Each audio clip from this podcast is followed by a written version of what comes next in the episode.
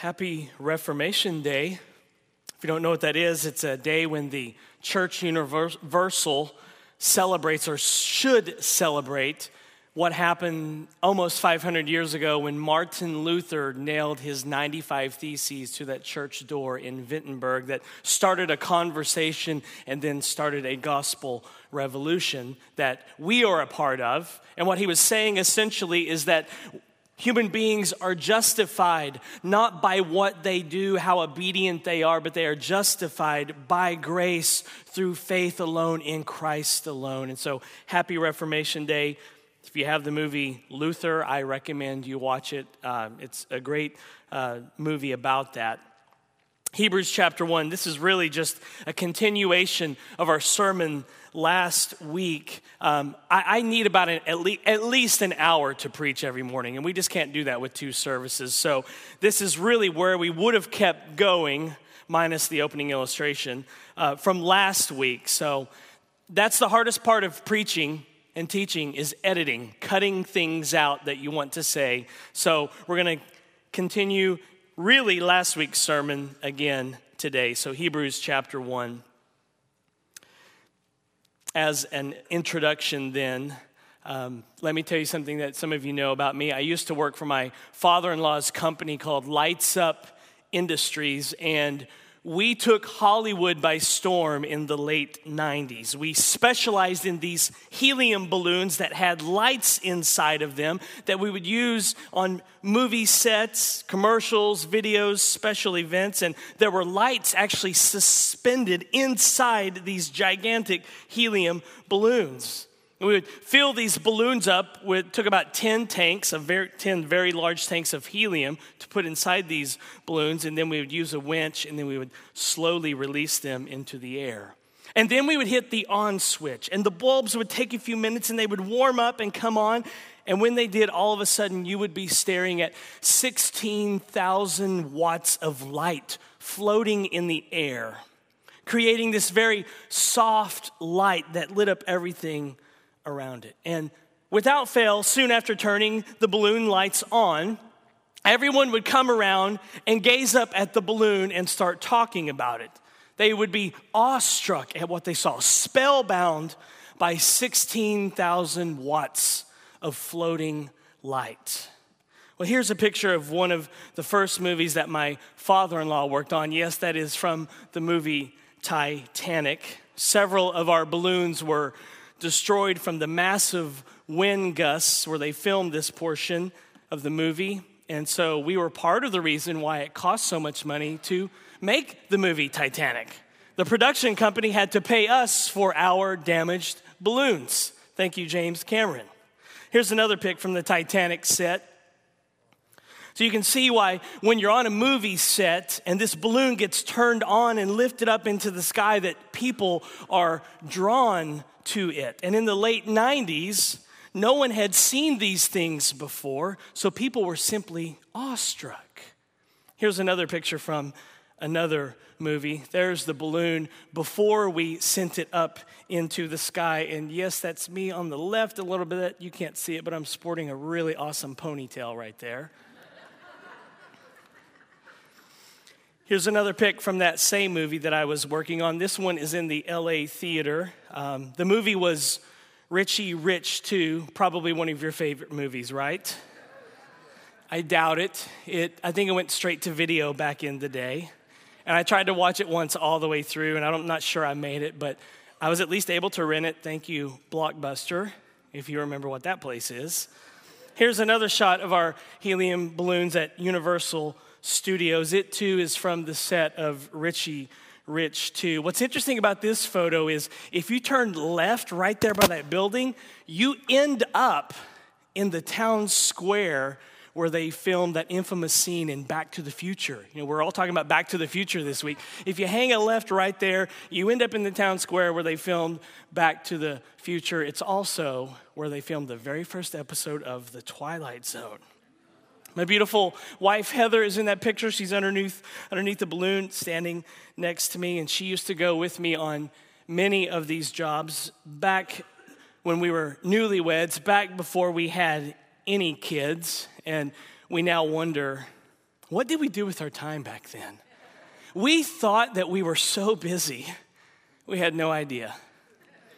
So you can see how people would be drawn to this balloon. Back in 1997 and 1998, the film industry had never seen anything like this. People were literally awestruck when they would see this balloon turn on and then go up in the air. I remember working uh, on a movie once, What Dreams May Come. You may know that movie. And we had the balloon up in the air, and I'm standing up underneath it, and I hear this voice that I recognize. And this man says this Wow, is that thing bright? I think there's been a mistake. We ordered the large balloon. And I look over, and it's Robin Williams. And so I'm standing there having this discussion about these balloon lights with Robin Williams and Cuba Gooding Jr. and Max von Sydow, if you know him. So every time we let these balloon lights up into the air, it would draw people and attract people to them.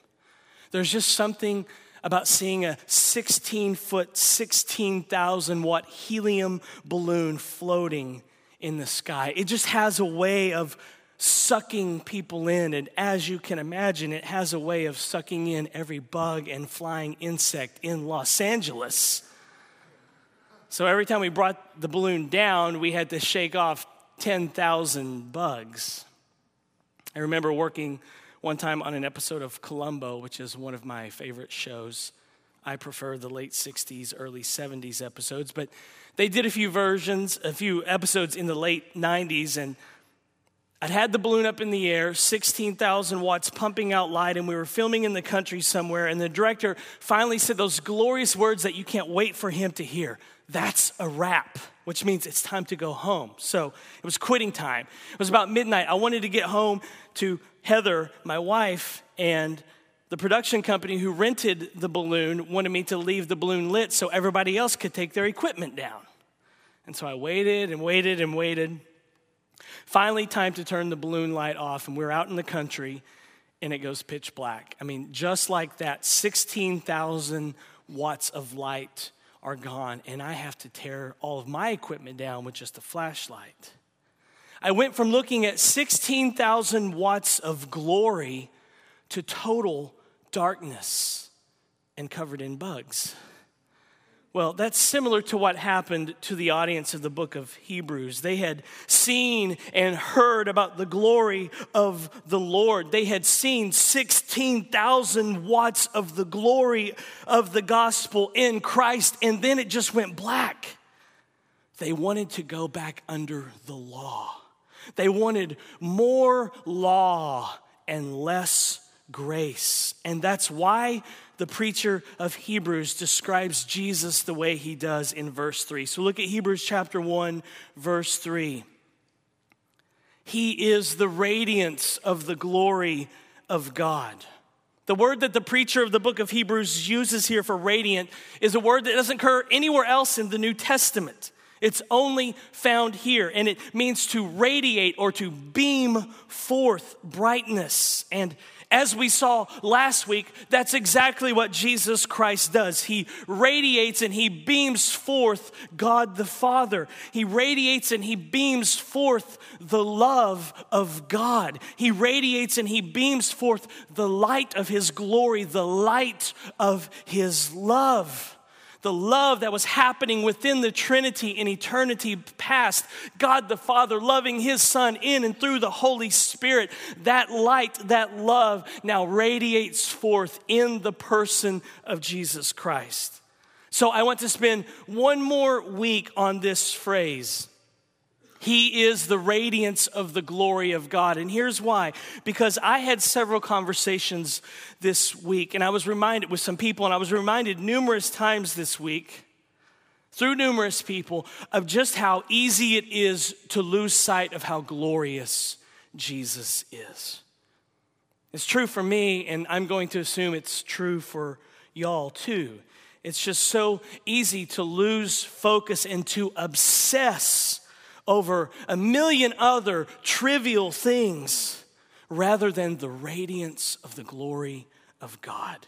It's just so easy to lose sight of the glory of Jesus and what he has done for us through his life, death, and resurrection. And so that's why I want to hover over this verse for one more week. Now, I promise you that we'll pick up speed, Lord willing, once we get to verse 4. That's my plan. And if you're discouraged about our slow pace through the book of Hebrews, let me remind you of something that Paul Mills reminded us of last Sunday evening. He reminded us that when Dr. Martyn Lloyd-Jones preached through the book of Romans, it took him 15 years. That's about a year for each chapter. And there are 13 chapters in Hebrews. So if we follow Lloyd-Jones, we're going to be here a while. Don't be discouraged, though. Lord willing, we will not spend 13 years in the book of Hebrews. But I think the introduction to the book of Hebrews is so important for us to understand before we even begin to make our way through the book. And that's why I want to spend one more week unpacking the phrase that we looked at last week. I want to hover over the phrase for one more week. He is the radiance of the glory of God for one more sermon because I think we need to. And here's the main reason that we need to because there are still unevangelized dark continents inside every one of us there are still unevangelized dark continents inside the hearts of every single one of us. There are still places, there are still nooks and crannies where the light of the gospel has not shone in our hearts. There are still ungospelized places, unreached lands in our own hearts where the radiance of the glory of God has not shone. So we need the radiance of the glory of God to shine in all of these unevangelized places and all of these ungospelized lands in our hearts. There are unreached places in our hearts. We all have our own 1040 window, to use missionary language. We all have our own 1040 window inside of our own heart where we need to hear the gospel. Now, I get that idea from something that Paul Zahl said about the late pastor and theologian J.C. Ryle. Paul Zahl said this about J.C. Ryle. Yet, like many spiritual people, there were still unevangelized dark continents inside him.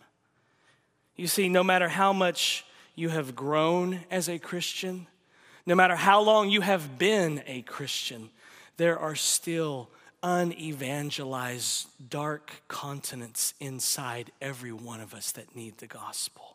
There are places in our hearts where the light of the gospel is still needed. There are places in our hearts and minds where the radiance of the glory of God has not penetrated. There are places in our hearts and minds where the love of God has not penetrated. The love that God the Father had for his Son in eternity past, in and through the Spirit. There are places in our hearts that still need that love to come in.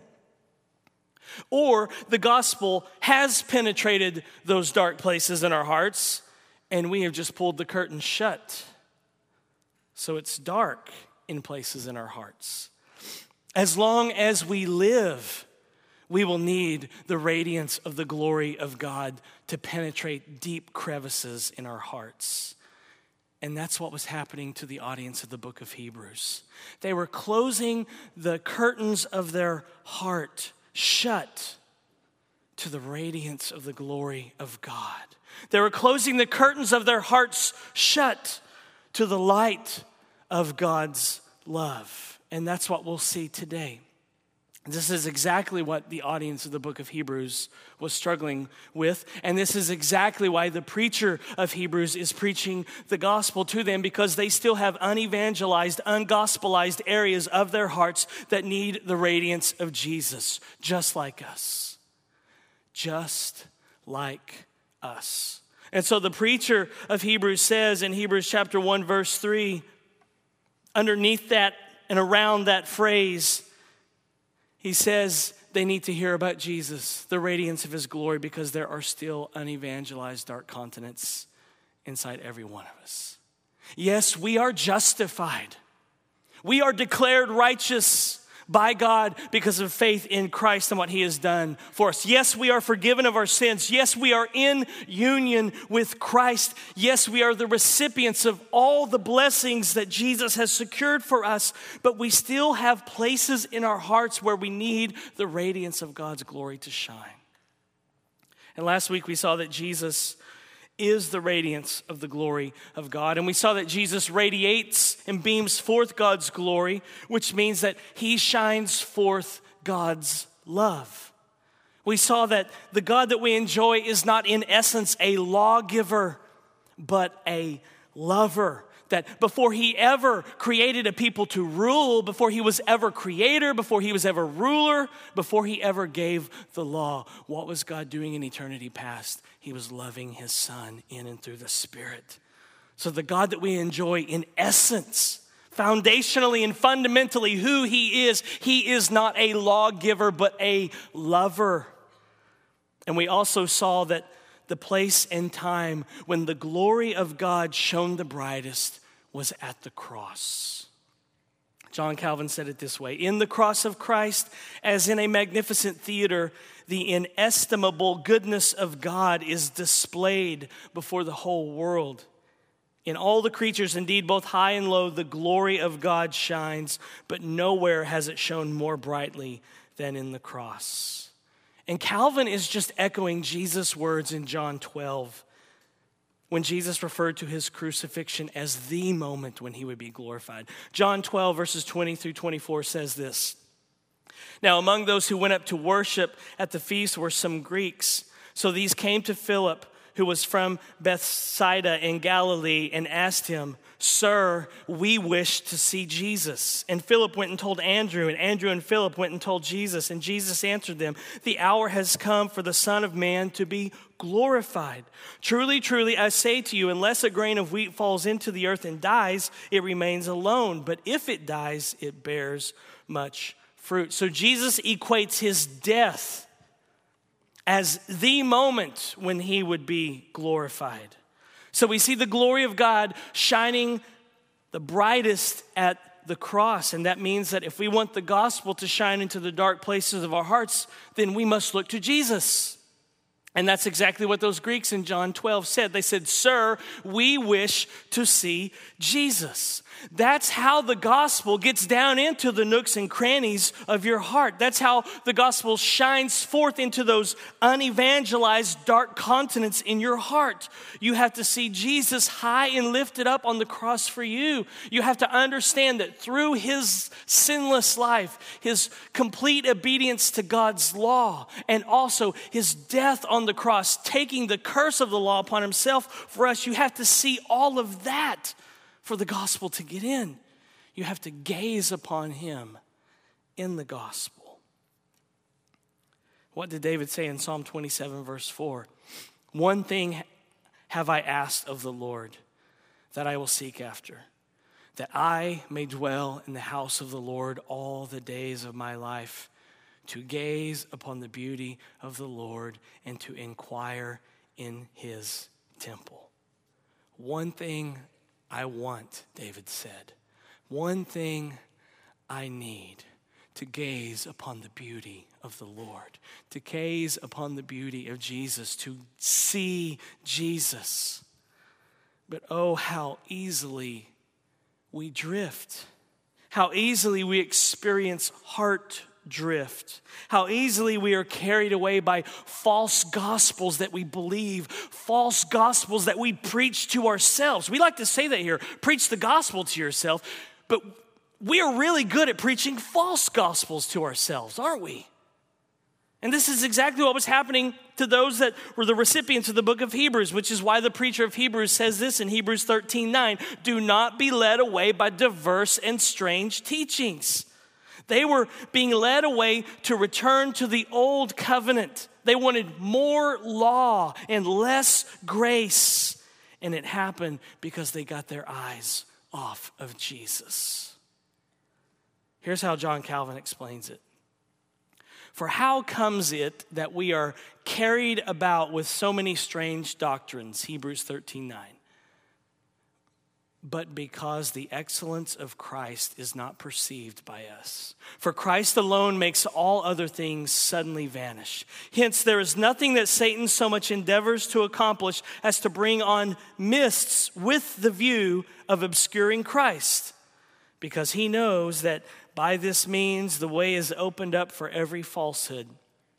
This, therefore, is the only means of retaining as well as restoring pure doctrine, to place Christ before the view, such as he is, with all his blessings, that his excellence may be truly perceived. Keeping Jesus in clear view was John Calvin's theological program. This is what his ministry was all about gazing upon the beauty of the Lord, keeping the gospel, keeping Jesus front and center. And that's exactly what will keep any church from drifting and being carried away by strange doctrines. And that's why we preach Christ centered sermons here at Grace, because we don't want to drift. We don't want our hearts to get cold. We want to see Jesus. We want you to be saying to us, those of us who preach and teach here, Sir, we wish to see Jesus. Listen, if we aren't pointing you to Jesus here at Grace, we want you to say, Sir, we wish to see Jesus. We all need to keep our eyes on Him. We all need the gospel daily. Why? Because there are still unevangelized dark continents inside every single one of us. And your elders know this, Grace your elders, your shepherds here know that we desperately need the radiance of the glory of the Lord shining into those dark places in our hearts. And we were talking about it this week at our elder meeting. We know that we're weak, we know that we have not arrived. We know that we cannot go it alone. We know that we need each other. So please understand this, Grace. Elders and pastors, have dark places in their hearts too. Pastors have dark lands in their hearts that desperately need the gospel too. There are unevangelized places in our hearts. So please pray for us. We need the gospel as much as you do. We need the radiance of the glory of God to shine in our hearts. Not that we're hiding sin. We could be hiding sin because we're sinners like you. But your elders are working hard at being open with one another and sharing our struggles. Your elders are working hard here at Grace to be godly shepherds and opening up to one another and sharing our hurts and our struggles and our fears and letting one another know where we desperately need to see the radiance of the glory of God shining in our hearts. And we should all be doing this. We should all be coming up to one another and asking for grace, opening up to one another and asking for grace. Why? Because sin grows in the dark. Sin breeds in the dark. Sin reproduces and sin procreates and sin multiplies and sin expands its family in the dark. The perfect environment for sin to grow and expand and spread is in the dark. And so, how do we kill sin so that it does not grow? We bring it into the light, we bring it into the radiance of the glory of God. Do we need more law? Do we need more rules? No, we need to see Jesus laying his life down for us on the cross as John Owen said, a sense of the love of Christ in the cross lie at the bottom of all true spiritual mortification. Puritan John Owen wrote the manual on killing sin, and he said that the key to all spiritual mortification, the key to all sin being resisted and all sin being put to death was this understanding and believing just how much Jesus loves you. You want to kill sin in your life? then you have to understand how much Jesus loves you. You have to understand that God the Father was loving his Son in and through the Holy Spirit in eternity past. That's why he sent Jesus. That's why he gave us his Holy Spirit, so that the Holy Spirit would pour, Romans 5 says, pour the love of God in our hearts. That's the key God's love. As we saw last week, God's glory is his love. His weightiness, his heaviness is his love for sinners like us. This is why we need to create a gospel culture here where we remind each other often of God's steadfast love so that we can freely admit our sins and our struggles and our hurts. So that there's no shaming and no guilting but when we share our struggles, we just point people to Jesus. We just tell them, I'm not your answer, but I know the one who is. His name is Jesus. Behold him in the gospel.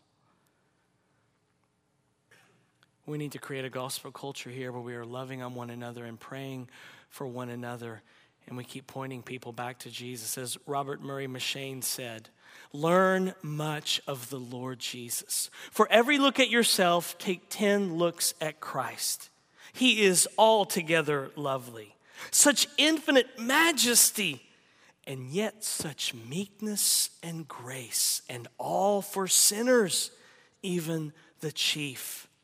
Live much in the smiles of God. Bask in his beams. Feel his all seeing eye settled on you in love and repose in his almighty arms.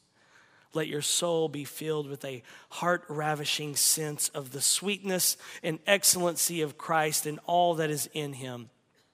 Let the Holy Spirit fill every chamber of your heart, and so there will be no room for folly or the world or Satan or the flesh. So let me ask you today where do you need the radiance of the glory of God to shine in your life? Where do you need his love to come in? The Hebrews wanted more law. They wanted more law and less grace, and they thought that returning to the old covenant was the key to their spiritual life. They wanted to go back to Moses and not to Jesus. They wanted to go to Sinai and not to Calvary. They wanted more law and less grace. They needed to hear what Puritan Walter Marshall said. He said, God does not drive you along with whips and terrors or by the rod of the schoolmaster, the law. Rather, he leads you and draws you to walk in his ways by pleasant attractions. The love of Christ is the greatest and most pleasant attraction to encourage you to godly living. The Hebrews wanted to be whipped into obedience by the law. They forgot that God draws us to himself by pleasant attractions, by showing us his son Jesus. It's God's love that stirs obedience. It's God's love that makes us want to obey his commands. And so, where do you need the radiance of the glory of God to shine into your life? Where do you need his love to come in? What are those dark, unevangelized places in your heart right now this morning? Where does the love of Jesus need to shine bright in your heart? Here's a litmus test to see if you need more gospel in your heart. If these things describe you, then you know, in fact, that you do, in fact, have unevangelized dark continents in your heart. Let me ask you do you live with a vague sense of God's disapproval of you? You think God is always frowning at you? He's a grumpy dad. You think, is your image of God that he's the grumpy dad on the Wonder Years? Remember the Wonder Years? He's always yelling at Kevin. Come on, Kevin. Is that your image of God? He's always mad. You're always letting him down. If that is, you don't understand his grace, his love. You need the radiance of the glory of God to shine into that part of your heart if that's you this morning. Or maybe you feel sheepish bringing your needs before Him after you've just failed Him. So let's say you blew it. You did that sin that you've done 10,000 times. That sin that you said, God, please forgive me. I'll never do it again, ever again. I'm never, ever going to do this again, God. I promise you. And you go and do it.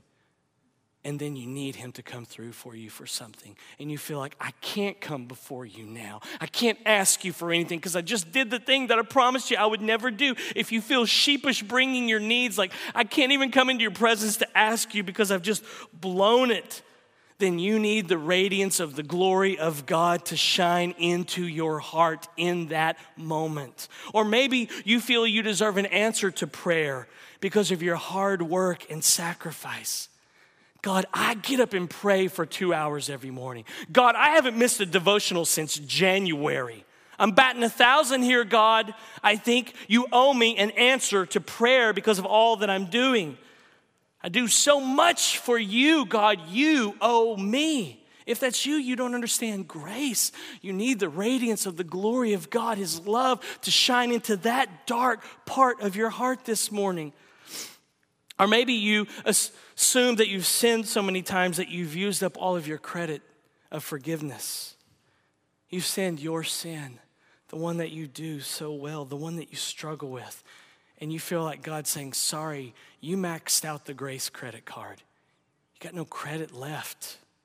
Is that you? You think there's no way God can forgive me now? Like I've I've finally exhausted his grace. Like he has no more to give. I, I've taken it all. I've used up all my credit. If that's you, you don't understand God's grace. You don't understand His love. You need the radiance of the glory of God to invade that place in your heart. Or maybe you feel more confident before God because you've been faithful with your quiet times and with prayer and witnessing. It's like, I get a speed pass right to you, God.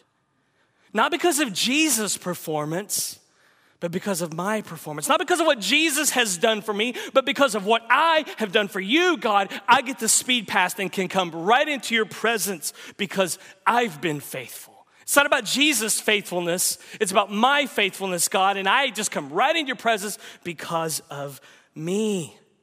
If that's you, you need the radiance of the glory of God, which is His love, to shine into that dark place in your heart. Or maybe you can't honestly say that you see yourself as blameless in His eyes right now. Some of you feel dirty. You feel like you have the mange and that God wouldn't touch you with a 10 foot pole. You feel like when He sees you, He sees a dirty, filthy, no good sinner. Think about your life this past week.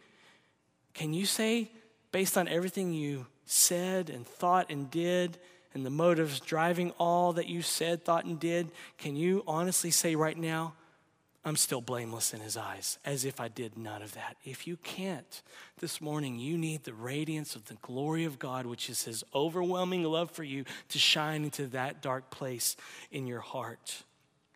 Or maybe you fear that the day may not go as well as expected because you missed your quiet time. You ever done that? You oversleep, you don't have time to pray, you don't have time to read God's word, and now you think your whole day, your whole life is going to be ruined. Oh, overslept, I didn't get to pray, I didn't get to read.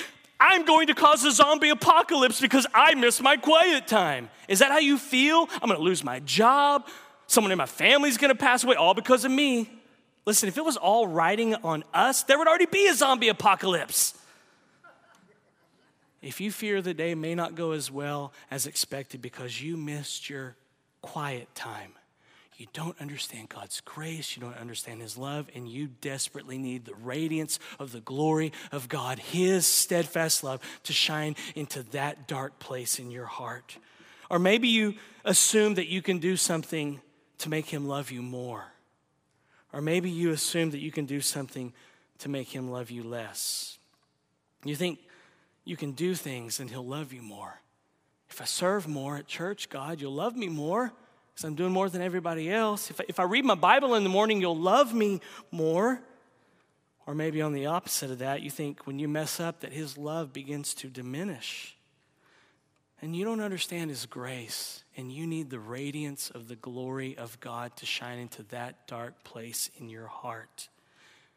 Where do you need the radiance of the glory of God to shine in your life? Where do you need His love to come in? What are those dark, unevangelized places in your heart? Where does the love of Jesus need to shine bright in your heart, I want you to identify one of those dark continents right now. And I want you to think about what has you spellbound. What has you spellbound this morning? What kept you up last night and made you toss and turn?